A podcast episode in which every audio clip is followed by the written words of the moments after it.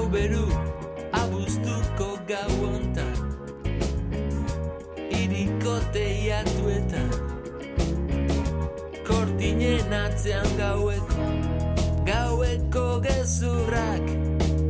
Ah, betirakoa modiozko promesak bihotzean izkutatzen dira.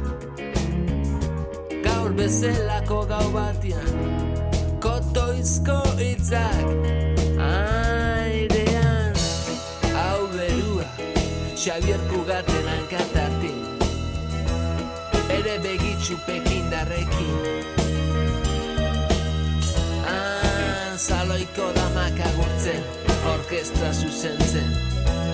Orkestra zuzentzen airenian hau beru ¿Qué tal estáis? Os saludamos desde la Casa de la Palabra. Transmitimos a la medianoche a través de las sintonías de Radio Euskadi y Radio Vitoria. Desde los orígenes de este programa de la Casa de la Palabra, allá por 1997, iniciamos la semana con el espacio marino a golpe de ola. En esta ocasión vamos a contar con la presencia de Javier Sánchez Villascochea, su director de enseñanzas náuticas de la Escuela de Ingeniería de Bilbao. Es el principal autor de un estudio sobre el error humano en los accidentes marítimos. Se han analizado varios casos para conocer la influencia de la tripulación y de otro tipo de personal que trabaja alrededor de los buques sobre estos accidentes marítimos. Nos hablará de las conclusiones Javier Sánchez Beascochea. Estaremos con Rafael Hernández Mancha. Él es musulmán, musulmán converso y tiene intención de peregrinar en 2024 a la Meca a caballo desde Huelva. Se entrena él y sus compañeros con largos trayectos a caballo. En julio van a ir desde el embalse de Luna en el norte de León hasta Sabiñánigo en el Pirineo Ostense. En el camino atravesarán Euskal Herria y esperan cabalgar 750 kilómetros. Rafael Hernández Mancha nos habla de ese proyecto de ir eh, en peregrinación a la Meca a caballo. Y no solo ida, sino también ida y vuelta desde Huelva. Bien, pues también estaremos con el escritor naturalista, agricultor y documentalista Joaquín Araujo. Él es el responsable de una exposición sobre las reservas de la biosfera. Son fotografías de gran formato que se cuelgan en el puente colgante de Vizcaya. También vamos a aprovechar esta conversación que vamos a tener con Joaquín Arojo para preguntarle sobre su libro Los árboles te enseñan a ver el bosque, un libro que lo edita Crítica. Este es el contenido de la Casa de la Palabra. Estamos ya con Javier Sánchez Beascochea en A Golpe de Ola.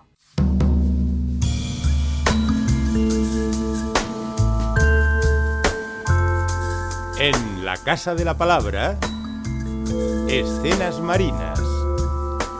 A golpe de ola.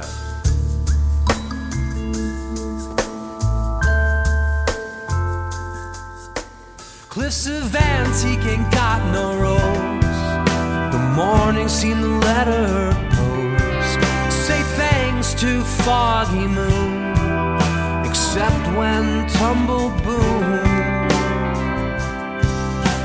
Soon in sand, crook bird back, long and short, low and easy. See around, see the end of me to find the other side of flat. Oh, and way for heaven, all in one. I'm gonna wash old Pavia down and pack my salt to another town.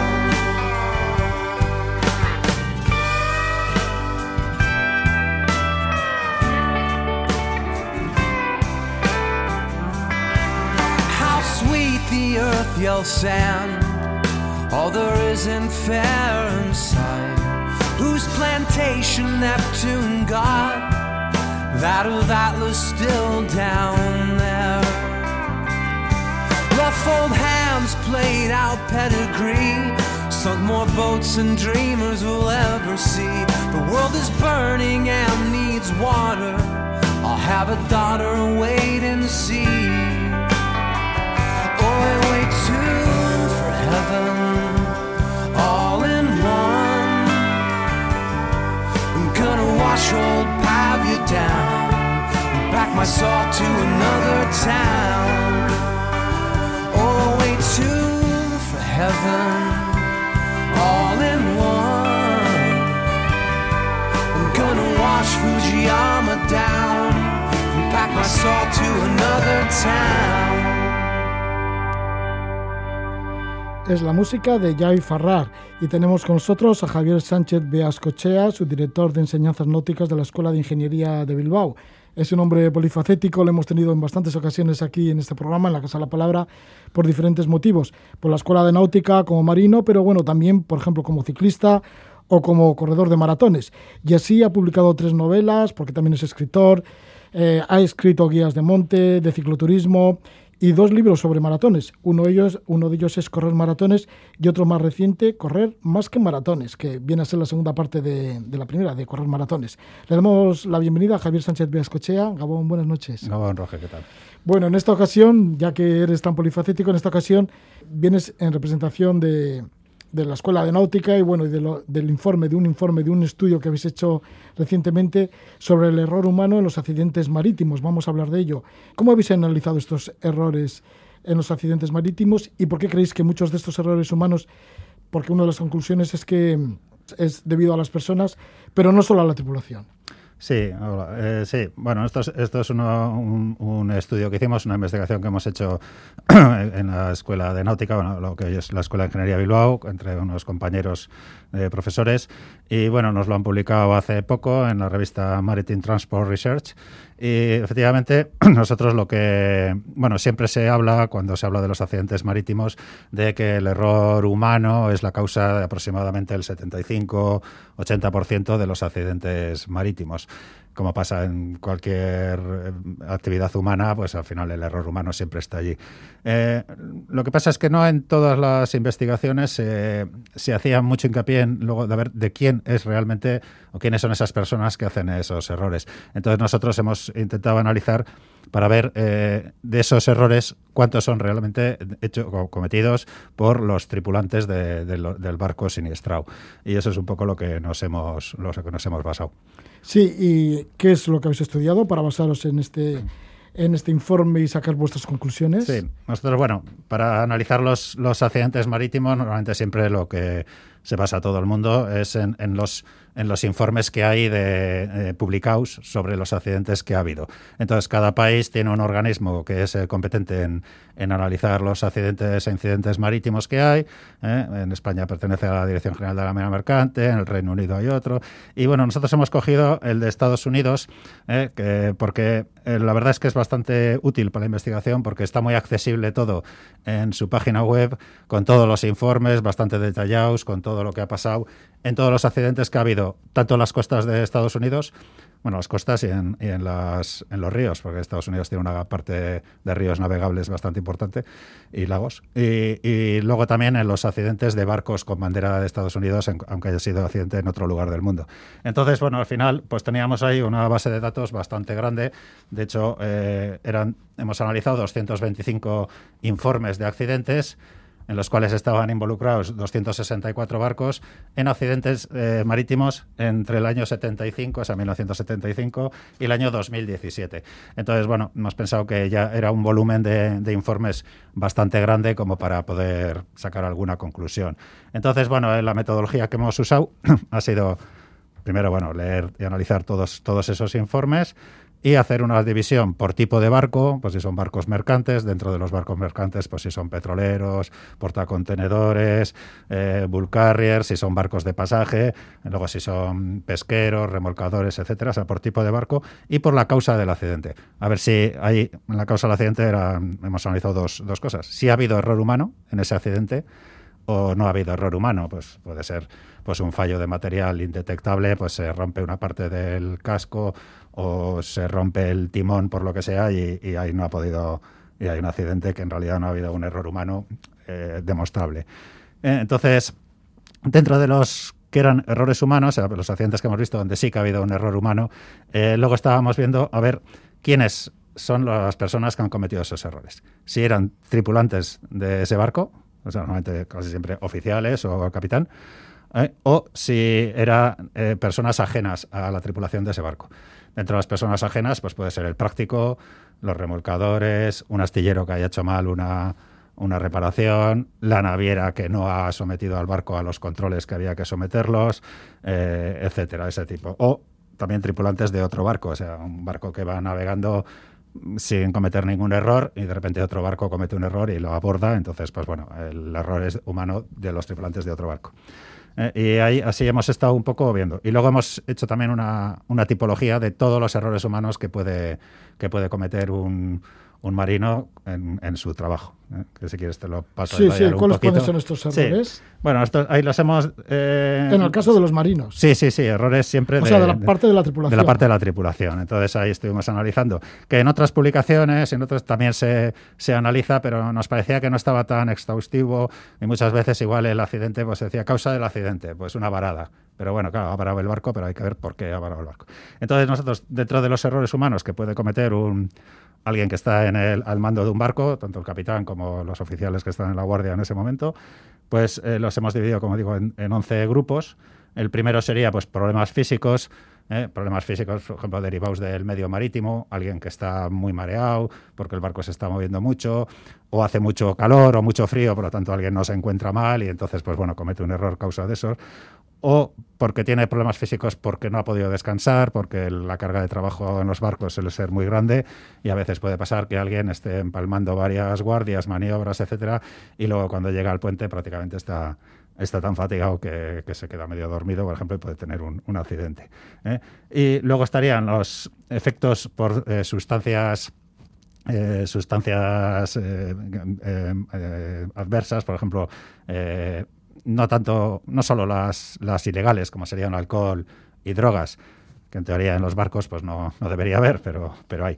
Eh, pero también puede ser pues efectos de por una medicación, alguien que esté tomando una medicación y eso le cause una somnolencia, etcétera, y, y le hace y le hace tener un accidente. Luego estarían los errores de comunicación, que puede ser por malentendidos, uso inapropiado del lenguaje de trabajo, el inglés, bueno, alguien que no se arregla mucho en inglés y entonces no puede comunicarse con los remolcadores, con el práctico, con el puerto, etcétera. Eh, problemas personales entre, entre tripulantes que hace que alguien al no hablarse con otro, pues no le transmita toda la información necesaria y eso al final desemboca en un, en un accidente o la comunicación entre otros barcos, etcétera. Luego estarían las distracciones, pues distracciones por estar haciendo el, trabajos otro tipo de trabajos en el puente. ¿eh? Por ejemplo, cuando si estás solo en el puente, pues tienes que estar controlando a, las, a los barcos que hay a bordo. Y igual hay gente pues que se, se dedica a hacer otro tipo de papeleo que tiene que hacer y para aprovechar el tiempo, pues está entonces al final pues se despista porque está varias cosas a la vez. O puede ser distracciones por, porque está hablando por teléfono por un asunto personal, si está cerca de costa y tiene cobertura del móvil, por ejemplo, ese tipo de distracciones. Eh, luego estarían los errores de, de, navegación, errores de pilotaje que le hemos llamado nosotros, eh, por exceso de confianza, por no apreciar bien eh, las maniobras de otros barcos y entonces no, no reaccionas a lo que tienes, no haces la maniobra que tienes que hacer tú, eh, por no usar mal o no saber usar algunos de los equipos que hay a bordo, etcétera. Luego estarían los eh, errores por una planificación inadecuada o por falta de planificación de una maniobra, de un viaje, etcétera. Entonces, cuando surge un imprevisto, si no se ha planificado, pues al final se pierde un tiempo y puede, puede derivar un accidente. ¿Puede ser también la fatiga psíquica de, llevar mucho tiempo embarcado? También, sí. También eso hoy en día es menos frecuente porque las campañas de hoy en día son cada vez más cortas, pero antiguamente que las campañas eran, eran muy, muy largas, pues pasaba eso. Mira, un ejemplo que suelo poner yo en clase siempre, una de las primeras mareas negras importantes que hubo en Europa, bueno, Europa y en el mundo, ¿eh? Eh, fue eh, el, el, hundimiento del Torrey Canyon en las costas de Inglaterra, si no recuerdo mal, fue el año 68 por ahí. Era un barco en aquellos tiempos mm, el cuarto más grande del mundo, casi 100.000 toneladas, venía del Golfo Pérsico y por un error de, pilotaje eh, embarrancó en, una, en la costa de Inglaterra y el capitán llevaba embarcado un día, un año, perdón, un año y un día, el primer oficial llevaba embarcado un año y no se hablaban desde hace meses.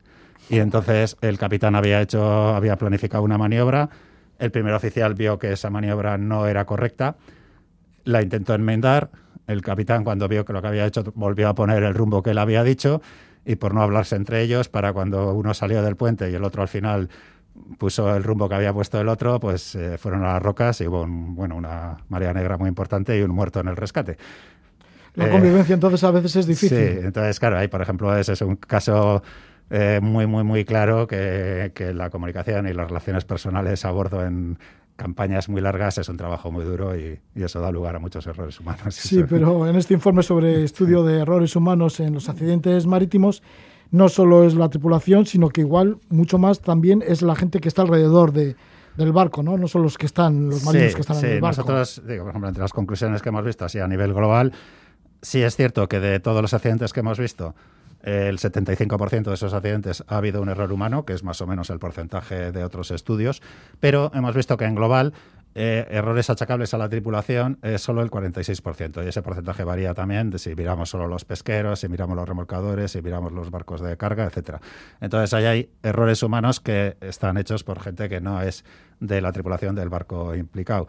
Entonces eso pues, muchas veces no se tiene en cuenta, pero vamos, podemos decir que eh, más de la mitad de los errores humanos de los accidentes no son producidos por la tripulación. En. ¿Y esos errores cometidos por las personas que trabajan alrededor de los buques, cuáles pueden ser estos? Eh, ¿El personal de tierra? Sí, eso es. Normalmente pues, puede ser de, bien del práctico, que asesora, que asesora al capitán. Cierto es que el, el, el, mando último y la responsabilidad última siempre es del capitán, pero el, el práctico se supone que es el experto en, en, ese puerto, conoce las corrientes, conoce todo.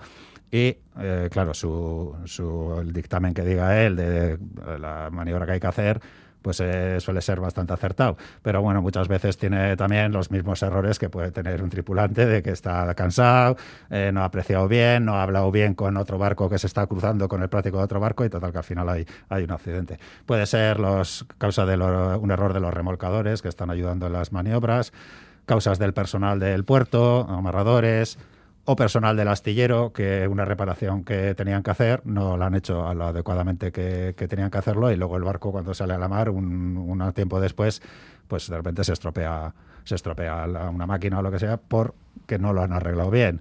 Y muchas veces también bueno muchas veces también hay casos de las navieras que tenían que haber hecho que el barco pasara una serie de inspecciones y, no las han pasado en su debido tiempo y los tripulantes igual no lo sabían entonces hay un error humano achacable a la naviera, por ejemplo. Pues importante distinguir el error humano en los accidentes marítimos, ya que la marina mercante pues transporta casi el 90% de las mercancías es. que se venden. Eso es todo, prácticamente el 90% de todo lo que compramos y lo que tenemos en casa, en algún momento desde que se han fabricado hasta que han llegado al punto de venta, han, han viajado en barco. Bueno, la prueba la hemos visto hace poco con el accidente del Ever Given en, en el canal de Suez, que era uno de los portacontenedores más grandes del mundo, y la, la, la, el problema que se ha creado en el comercio internacional solamente por cerrar una vía tan importante como Suez. Sí, claro, que ha habido una especie de colapso. Claro, hay un colapso de todo. De hecho, hay empresas de Euskadi pues, que no han recibido todavía lo que va en ese barco, que sigue allí, por cierto. Eso no se ha hablado en los medios, pero sigue allí. Lo tienen, digamos, secuestrado las autoridades de Suez para ver quién paga lo que ellos dicen que hay que, que, hay que pagar. Hay que tener en cuenta que ese barco transporta los mismos números de contenedores que 10.000 camiones. Entonces, pues bueno, claro, todo lo que pasa a la Marina Mercante eh, nos afecta directamente a todo el mundo.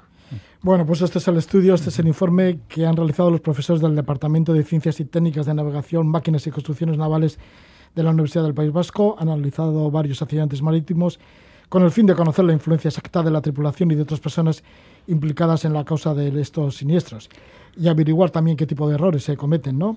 con ellos. De esto nos ha hablado Javier Sánchez Vascochea, Javier Sánchez Vascochea, que es su director de enseñanzas náuticas de la Escuela de Ingeniería de Bilbao y como hemos dicho un hombre polifacético que combina los maratones, el ciclismo, bueno. la montaña, que sé que te vas a ir enseguida andar en bicicleta por Galicia, sí. por el canal también del canal de Castilla. El canal de Castilla, espero. y bueno, a ver si este año también espero volver a Washington a correr una carrera que corrí hace, hace dos años y a ver si este año ya el tema de la pandemia nos deja recuperar un poco nuestra vida. Tus andanzas en maratones pues están en dos libros, el último de los cuales lleva el título de Correr más que maratones de Washington DC a las Islas Svalbard. Para conseguirlo, ¿cómo se puede hacer? Eh, bueno, el libro ese lo tengo en, en Amazon, tanto en papel como en, en, digital. Muchas gracias por estar con nosotros, Javier Sánchez Viascochea. Aquí está este libro, Correr más que maratones, de Washington DC a las Islas Svalbard, que se te ve aquí en las Islas Svalbard preparado para correr o cuando has terminado la ah, carrera. Eso estaba en mitad del maratón. Ah, me, del me paré a sacar la foto con la señal de peligrosos polares. Sí, peligrosos polares. Bueno, pues muchas gracias por estar con nosotros y en esta ocasión por habernos hablado como profesor de náutica. Muy bien, gracias a ti.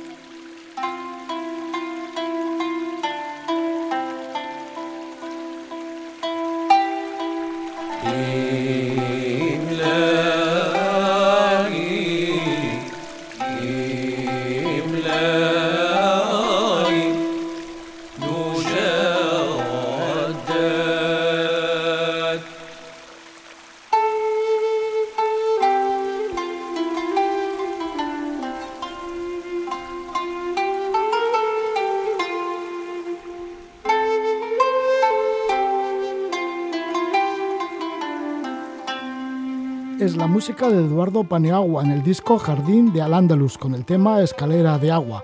Aquí se acompaña de Yamal Eddin Ben Alal y el Arabi Selglini. Y vamos a hablar de un fantástico viaje, una expedición que se prepara a caballo hacia la Meca. Uno de los protagonistas es Rafael Hernández Mancha, que va a estar con nosotros hablando ahora. Él junto con otros jinetes quieren realizar un viaje a caballo hacia la Meca desde Andalucía.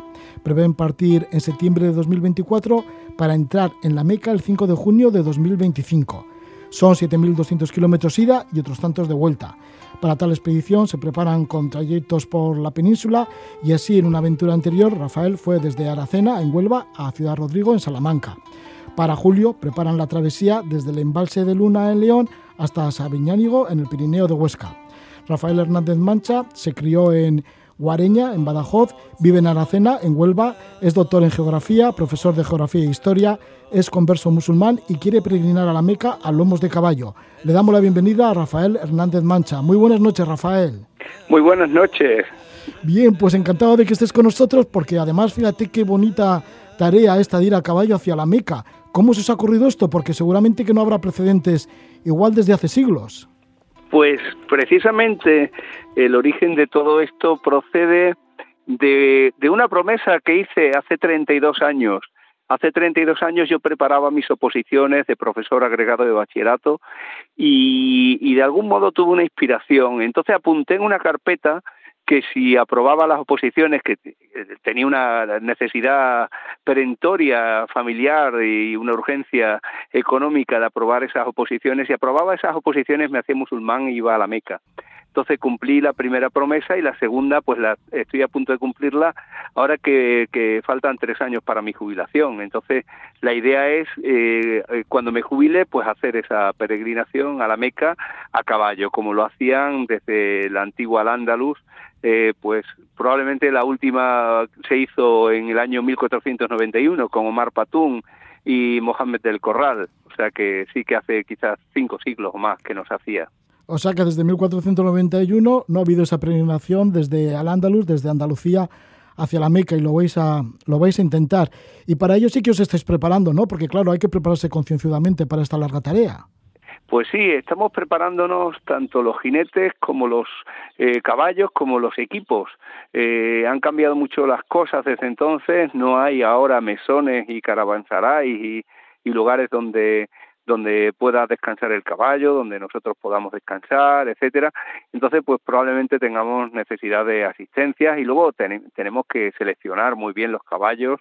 Queremos ir y volver con el mismo caballo cada uno somos siete jinetes, todos españoles, todos de nacionalidad española, todos musulmanes conversos o hijos de en segunda generación y entonces pues estamos mm, seleccionando los caballos que deben ser yeguas eh, y, y, bueno y también los equipos y entrenando nosotros físicamente porque también hace falta tener una buena condición física para aguantar un viaje así.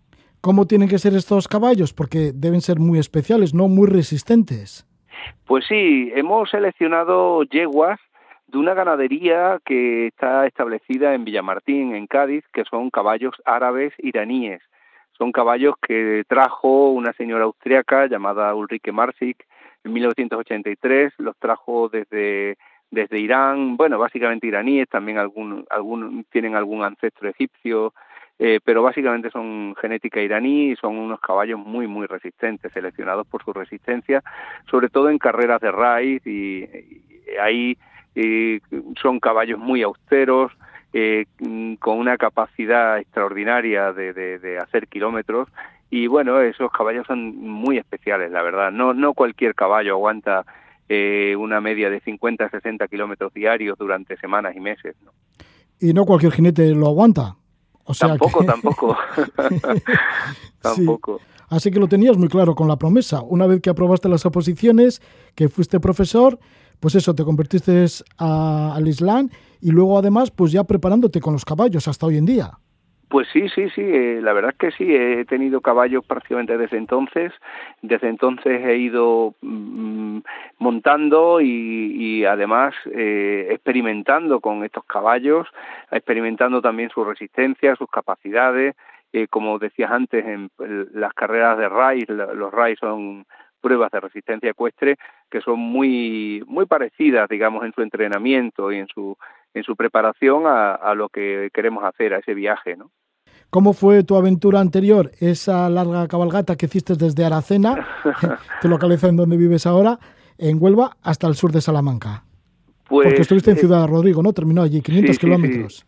Sí, 500 kilómetros, eh, bueno, es un poco diferente, esa cabalgada fue un poco diferente a la que queremos hacer eh, a la Meca y, y, diferente también a los entrenamientos que queremos hacer en los veranos de aquí al 2024, este mes de julio queremos hacer, como has dicho antes, en la presentación, un viaje desde el embalse de Luna en León hasta Samiñánigo en Huesca, eh, pero vamos a hacerlo en un grupo de con, eh, un grupo de siete caballos, de siete jinetes con siete caballos, y lo vamos a hacer también eh, con asistencia, con un kilometraje mucho muy inferior, de unos 50 60 kilómetros diarios.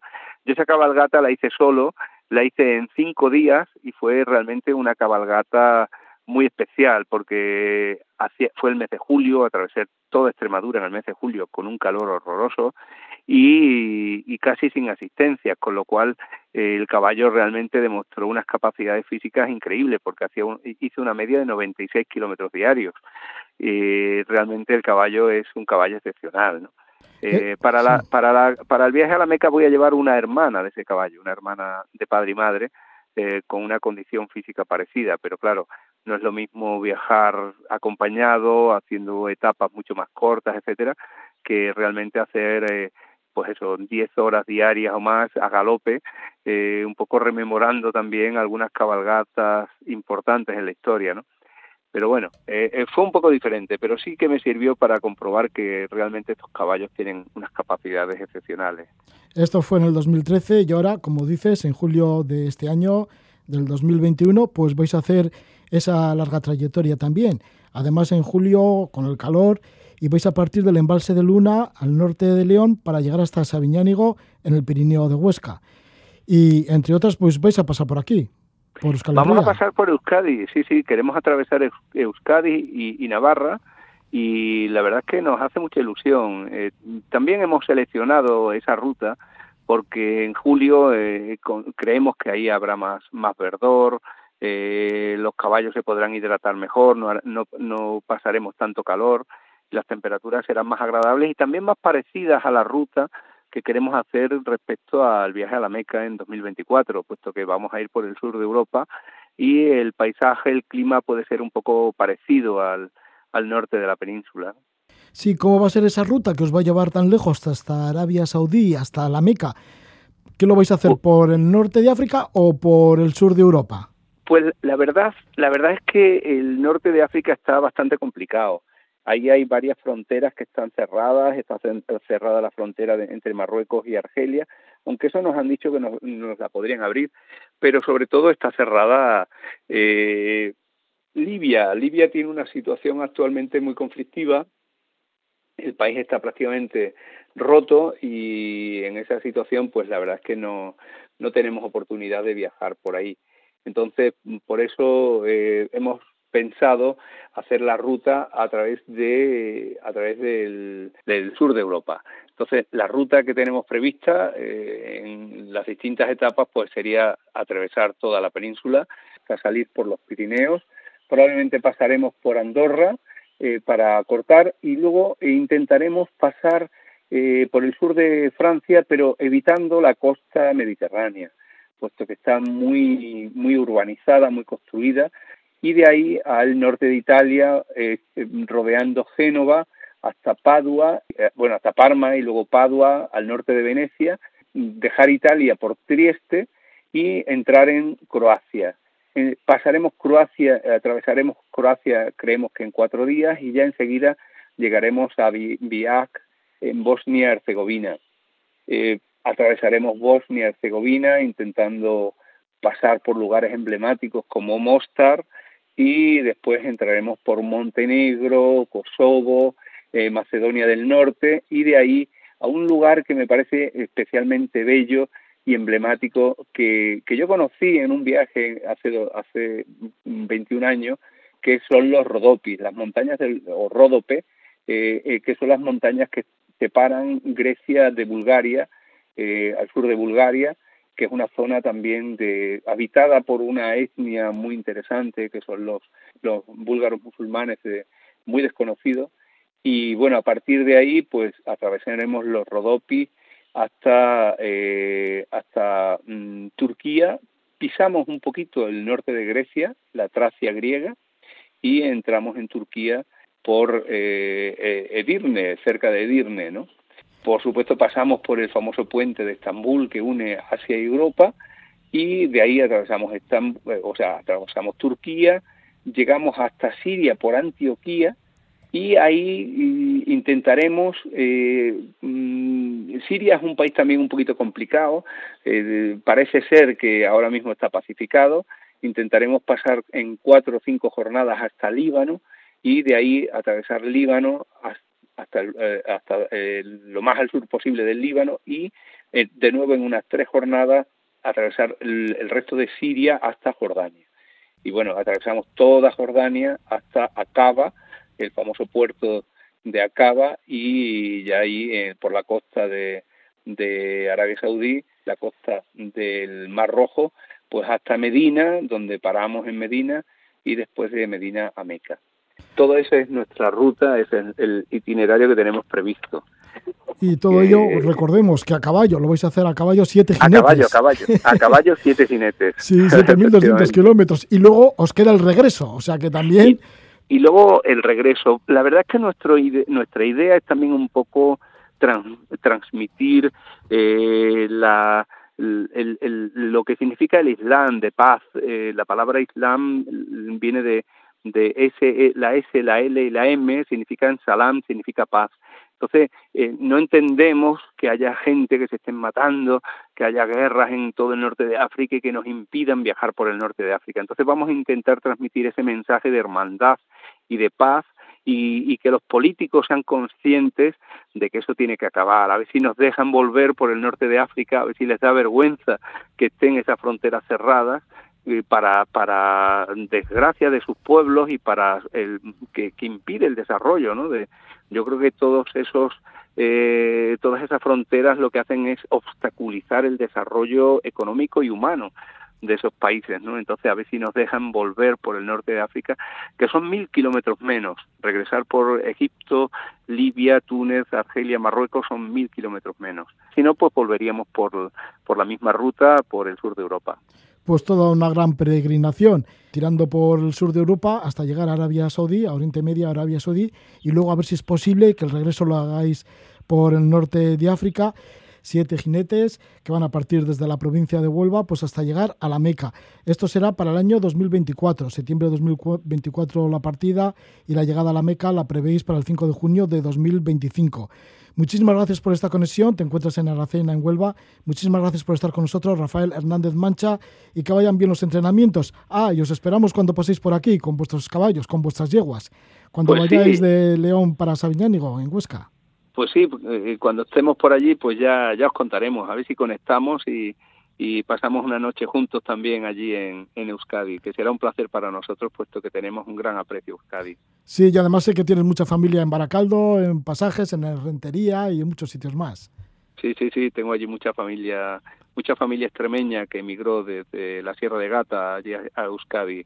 Un saludo para todos ellos y, y como decía, eh, muy muy agradecido siempre a Euskadi por el por la gran acogida que han tenido a los extremeños que emigraron en los años 60 y 70. Un saludo muy fuerte. Vale, pues muchísimas gracias porque ya hemos dicho que naciste en Guareña, te criaste en Guareña, en Badajoz. Sí, sí, y ahora vives en Aracena, en Huelva. Muchas gracias, Rafael Hernández Mancha. Bueno, bueno, muchas gracias a todos y buenas noches. Agur.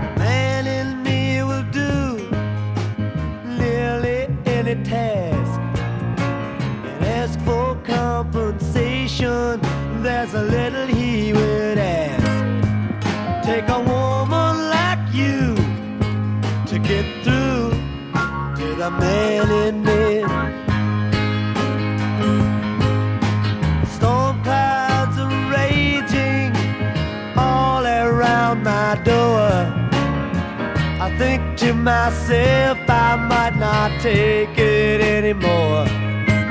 Take a woman like your kind to find the man in me.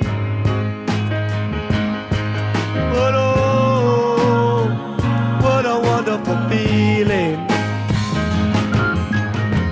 just to know that you are near. Es Bob Dylan, como no, con el tema The Man in Me de su disco New Morning del año 1970. Tenemos conexión con Joaquín Araujo, se encuentra en Extremadura, en la provincia de Cáceres, y vamos a hablar de una exposición del cual es comisario. Y es que con motivo del 50 aniversario del programa Hombre y Biosfera de la UNESCO se publica el libro Las Reservas de la Biosfera, que también es una exposición fotográfica al aire libre en el puente colgante de Vizcaya. Se cuelgan 55 imágenes de gran formato captadas por algunos de los mejores fotógrafos de naturaleza del mundo. Se muestran algunos de los paisajes reconocidos como reserva de la biosfera, tanto en el Estado español como en el resto del mundo. El comisario de la exposición es el escritor naturalista Joaquín Araujo, conferenciante, autor de documentales y de más de 100 libros. Ha plantado tantos árboles como días ha vivido, unos, unos 26.000 árboles, y ahora se encuentra en la comarca de las Villuercas, en la provincia de Cáceres. Para él es el paraíso del naturalista, desde hace ya casi 45 años vive allí. Le damos la bienvenida a Joaquín Araujo. Muy buenas noches, Joaquín. Buenas noches, gracias. Bien, pues ahí estás en ese paraíso, pero bueno, no hace mucho tiempo estuviste en el puente colgante una vez más porque desde hace ya varios años sí que expones, ¿no? Como comisario en el puente colgante de Vizcaya. Sí, aparte de la singularidad espectacular del, lugar, es siempre una satisfacción que, que, que, los trabajos que a uno le encomiendan pues acaben itinerando y llegando. Eh, de hecho, pues eh, este tipo de exposiciones eh, en estos momentos ya acumulamos 16 eh, muestras diferentes, eh, lo cual quiere decir que empezamos hace unos 20 años. Van, van prácticamente a todas las grandes ciudades de la, de la península, algunas veces incluso viajan. Concretamente, esta exposición ha estado en París y en Nueva York también, o sea que, que no deja de ser una satisfacción. Eh, ciertamente el motivo eh, lo potencia, ¿no? Es algo eh, que nos recuerda a una de las mejores iniciativas a escala planetaria que es la UNESCO. ¿Y cuáles son las reservas de la biosfera que se incluyen en esta muestra?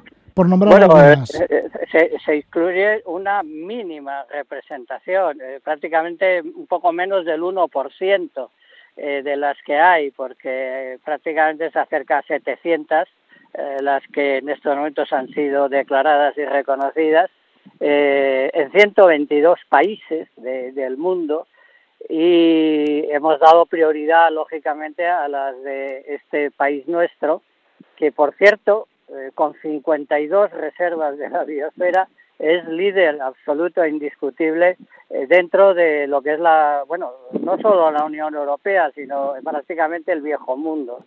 Eh, tenemos incluso más reserva de la biosfera que un país tan descomunal como Rusia, aunque claro, allí la, la superficie es, es, mucho mayor, pero eh, por número de reservas eh, somos eh, número uno. Sí, y ahí quedan reflejadas, por ejemplo, las marismas de Doñana, eh, también las dehesas de Sierra Morena, los ancares sí. gallegos, la cuenca alta del Manzanares, las islas de Fuerteventura, Lanzarote, Las Palmas, sí. El Hierro y La Gomera. Exacto, exacto pues hay, hay, esa muestra en la que aparecen estas que hemos nombrado y muchas más.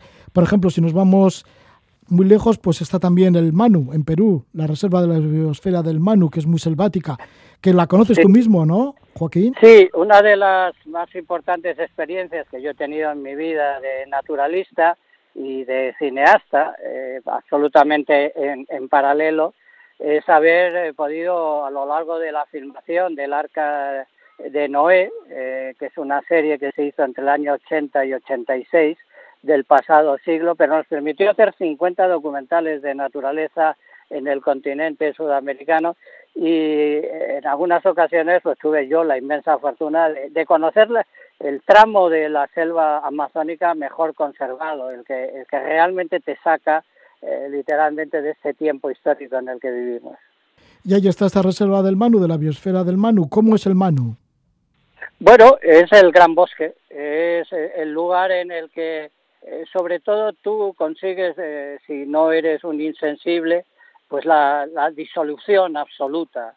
Eh, para, para un naturalista, pues el, estar literalmente bajo una suerte de, océano de, árboles, el, permanente canto de miles de, pájaros, de cientos de especies, el que mires donde mires verás una novedad eh, zoológica y botánica.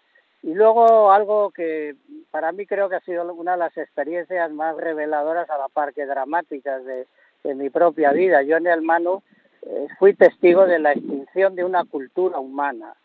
Si hemos trabajado mucho por mantener las formas vivas de este planeta, desde un punto de vista sobre todo biológico, zoológico, si se quiere, pues tanto las reservas de la biosfera como la sensibilidad que, no puede dejar fuera, no puede excluir nada de un naturalista, pues de verdad te das de bruces eh, con una situación. Yo conocía las llamadas mujeres de Paquitza, eh, que eran eh, madre, hija y abuela, y eran las únicas supervivientes de una tribu que tenía pues su cultura, su religión, su, su, lengua, su idioma y obviamente por haber desaparecido todos los componentes masculinos de esa etnia, eh, sin duda eh, estaban condenadas a, la extinción total.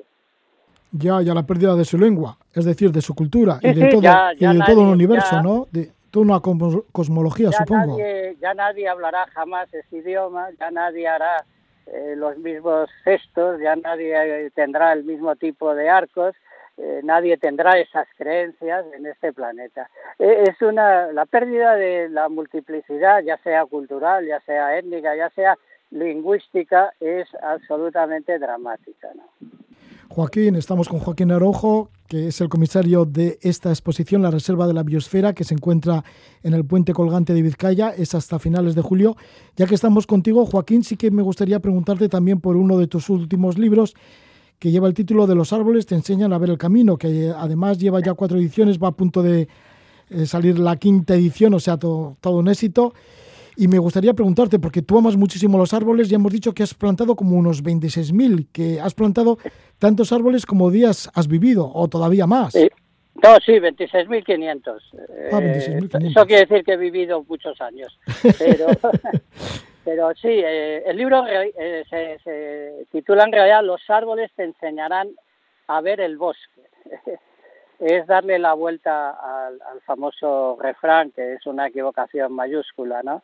Bueno, es un libro que cuento todo lo que hacen los árboles desde un punto de vista científico divulgativo, eh, pero también todas mis relaciones eh, desde hace muchísimos años eh, personales con el mundo de las arboledas. Precisamente cuento esto que acabo de poner en conocimiento de, de, los que estén escuchándonos ahora en Radio Euskadi, eh, lo del Manu, mis impresiones en el Manu, eh, lo que supuso haberme perdido durante unas horas en esa selva, lo de las mujeres de Paquitza, eso está dentro de ese libro que por primera vez en mi vida, eh, siendo el libro 111, resulta que es el primero en el que yo hago algo de autobiografía. Incluyo varios momentos de, mi propia vida. Y además hablas de todo lo que debemos a los árboles. ¿Qué debemos a los árboles? Pues le debemos, para empezar, ser como somos. Ya sé que es una frase provocativa que he usado en muchísimas conferencias, pero si no hubiéramos eh, pasado muchos millones de años, sobre todo nuestros antecesores, dentro de la propia historia evolutiva del género Homo eh, en las selvas del mundo, pues eh, no, no tendríamos ni la magnífica visión que tenemos, ni la capacidad de comunicación acústica a distancia, eh, no podríamos oponer el pulmar, el pulgar y no tendríamos la capacidad y la destreza de manipular que tenemos. Eh, para empezar, le, debemos parte de nuestra anatomía y parte de nuestra fisiología, pero le debemos el mayor conjunto de materias primas y principios activos, le debemos la transparencia que respiramos en buena medida. Los árboles son fábricas de limpidez del aire. Eh, les, debemos el albergar a la mayor cantidad de biodiversidad del planeta eh, y ahora mismo les debemos ser la principal medicina, la más barata, eficiente y eficaz para enfrentarnos al desastre climático. Entre las muchas frases que llaman la atención al, leer tu libro está la de el árbol es un monje zen que nada pretende y todo lo consigue. Sí, sí, eh, creo que me llegó una inspiración muy válida eh, cuando escribí esa, esa frase. Eh, es, el árbol está ahí y porque está ahí es posible casi todo lo demás. Y el árbol no se habría en absoluto puesto a la tarea, no, no, no tiene intenciones, no pretende eh, nada, pero lo consigue todo. ¿Por qué, Joaquín, tú mismo te plantaste en el bosque? Pues para aprender, eh, fundamentalmente para, para aprender. Y también, desde un punto de vista ya un poco más egoísta, eh, yo soy un emboscado porque huyo de, de la mezquindad, huyo de, de, la absoluta insoportable tiranía de los ineptos, ¿no? que, gobiernan la mayor parte de las facetas de este mundo. ¿no? Y en la soledad de, esta comarca extremeña, que es real, porque yo mi primer vecino lo tengo a 16 kilómetros, eh, pues eh, soy capaz de contemplar, soy capaz de pensar, soy capaz de emocionarme, soy capaz de vivir eh, al lado de los árboles y también de los aspectos convencionales de la cultura rural, porque el, eh, que os está hablando en estos momentos no solo es un naturalista y un escritor y que hace documentales, eh, yo soy un campesino, yo dedico más horas al trabajo de la tierra, a cuidar de mis animales, que a cualquier labor que pudiéramos llamar intelectual, ¿no? y como tengo un lugar muy apropiado para eso, porque tengo manantiales de agua limpia, tengo tierra, eh, tengo una superficie suficiente para practicar todas las modalidades de la agricultura, pues, pues eso es lo que se consigue plantándose uno a sí mismo en medio del bosque. Joaquín, pues sí, te has plantado tú en medio del bosque, pero también plantas árboles. Ya nos has comentado que has plantado como unos 26.500 hasta el momento. Y cuando plantas árboles, ¿en qué piensas? ¿Es una especie de homenaje a alguien? Bueno, sí. bueno para, para empezar es una respuesta eh, de gratitud, es el mi agradecimiento por todo lo que han hecho a lo largo de sus ya 200 millones de años de existencia, eh, por lo que siguen haciendo, eh, pero también eh, desde un punto de vista más cercano, si me publican libros, pues tendré que plantar árboles, porque el bosque ha publicado todos los libros. Entonces, es simplemente una faceta de, de, yo creo que más que necesaria reciprocidad, si en todos los sectores nos comportáramos con el ánimo de devolver algo a cambio de lo recibido, eh, pero ya sea fabricar acero o, bebidas eh, azucaradas, eh, si fuéramos capaces de devolver algo por lo que hemos recibido, seguramente la situación no estaría tan al borde del desastre como está en estos momentos. Sí, ¿qué peligros tiene el bosque? ¿Qué peligros tienen los árboles? ¿Por qué estamos al borde del desastre? Bueno, estamos a de desastre sobre todo por un calentamiento general de la atmósfera que curiosamente convierte al árbol la mejor medicina en una medicina enferma, porque cuando más árboles necesitamos, los árboles están eh, siendo esquilmados a una gran velocidad. Eh, perdemos en torno a los 20 millones de árboles diarios en el planeta. Eh, y, y, cuando los necesitamos como el agua, ¿no? Eh, los árboles están empezando a tener enfermedades como nunca. Eh, el año 19 de este siglo, el planeta perdió solo por incendios tantos árboles como todos los que viven en la península ibérica. Entonces, eh, todo esto le está pasando.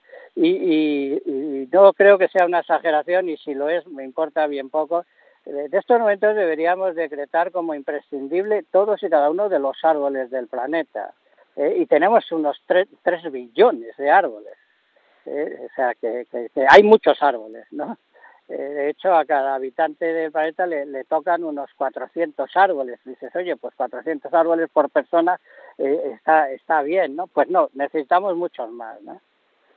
Bueno, necesitamos muchos más y cada árbol es un monumento. En defensa del árbol está aquí las palabras de Joaquín Araujo, autor de este libro Los árboles enseñan a ver el bosque. Además es el comisario de la exposición La Reserva de la Biosfera, que se encuentra durante estos días en el puente colgante de Vizcaya hasta finales de julio.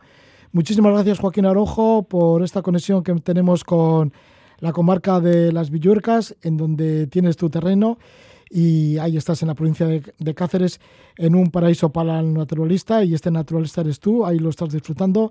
Muchísimas gracias, Joaquín Araujo. A ti, un abrazo. Joaquín Araujo siempre tan activo, plantando árboles y también pues creando exposiciones como, como esta de las reservas de la biosfera que se cuelga en el puente colgante de Vizcaya, además también muy activo editando libros. Ahí está este libro, Los árboles te enseñan a ver el bosque. Ya nos vamos y lo hacemos con un disco sorprendente. Lo llevo a cabo Xavier Salina Zarmendarich junto con su grupo. Ellos se llaman Country Basque Band y el disco lleva el título de Un Good Company. Ellos eran miembros antiguos de Traidor Inconfeso y Mártir que actuaban allá por los años de 1970 haciendo country imitando un poco a Crosby, Steel and Nash y ahora pues hoy en día hacen esta música. Con ella nos despedimos, que vaya todo bien.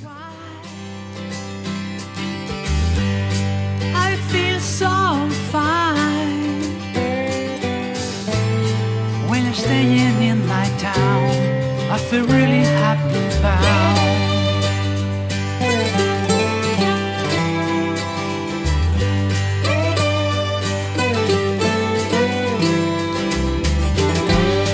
I have been around the world. Takes me usually this job.